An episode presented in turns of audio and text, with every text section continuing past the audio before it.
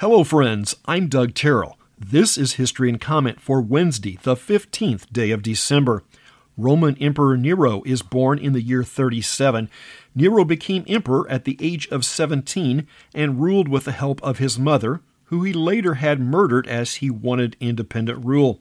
The line of Roman emperors of the time has a couple of nut jobs on the list. Nero is one. While he was popular with the common people, he was not liked by the upper classes. He commits suicide at the age of 29 when he falls out of favor with the Senate. The package of 10 amendments to the Constitution, known today as the Bill of Rights, becomes law on this day in 1791. We forget they were not originally part of the document. The process and negotiations that birthed our form of government is well worth a lengthy study. Gustave Eiffel is born in 1832 in the northeastern French city of Dijon. Trained as a civil engineer, he completed the design and oversaw construction of the famous Paris landmark that bears his name, along with a framework for the Statue of Liberty. The U.S. Patent Office suffers a severe fire in 1836. All of the documentation for the nearly 10,000 patents that have been issued to date were destroyed along with most of the related patent models. In the last decade of the 19th century, numerous individuals were designing and building horseless carriages with the new internal combustion engine. Charles Duryea, born on this day in 1861, along with his brother, was one of those individuals. The Duryeas built the first gasoline powered vehicle in 1893. An 1894 version is on display at the Tallahassee Automobile Museum. A.P. Carter is born in far western Virginia in 1891.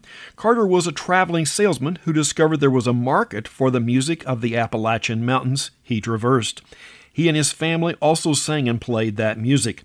The first version of the Carter family was A.P., wife Sarah, and sister in law Maybelle.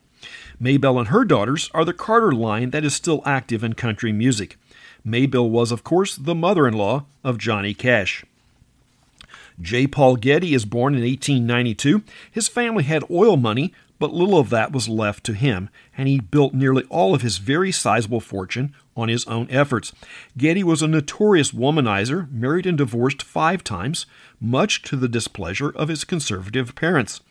On his 80th birthday, his grandson and namesake is released after being held for ransom for over five months.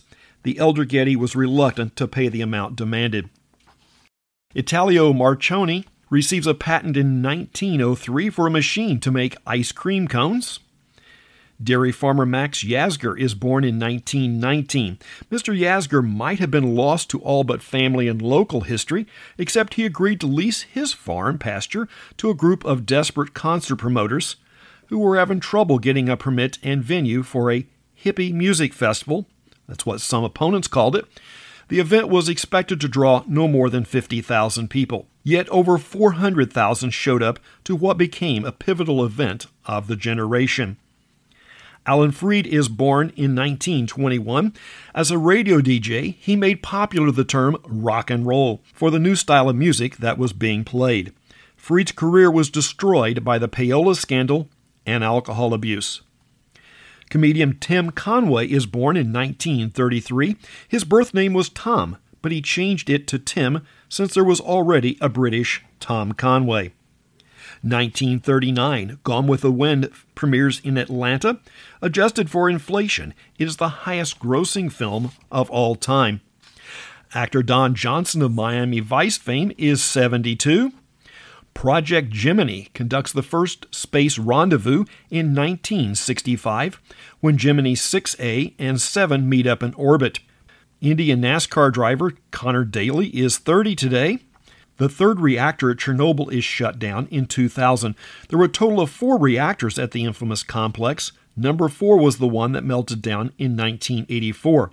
There were other serious failures in the 16 years in between. 2001, after 11 years and 27 million in repairs, the Leaning Tower of Pisa is reopened.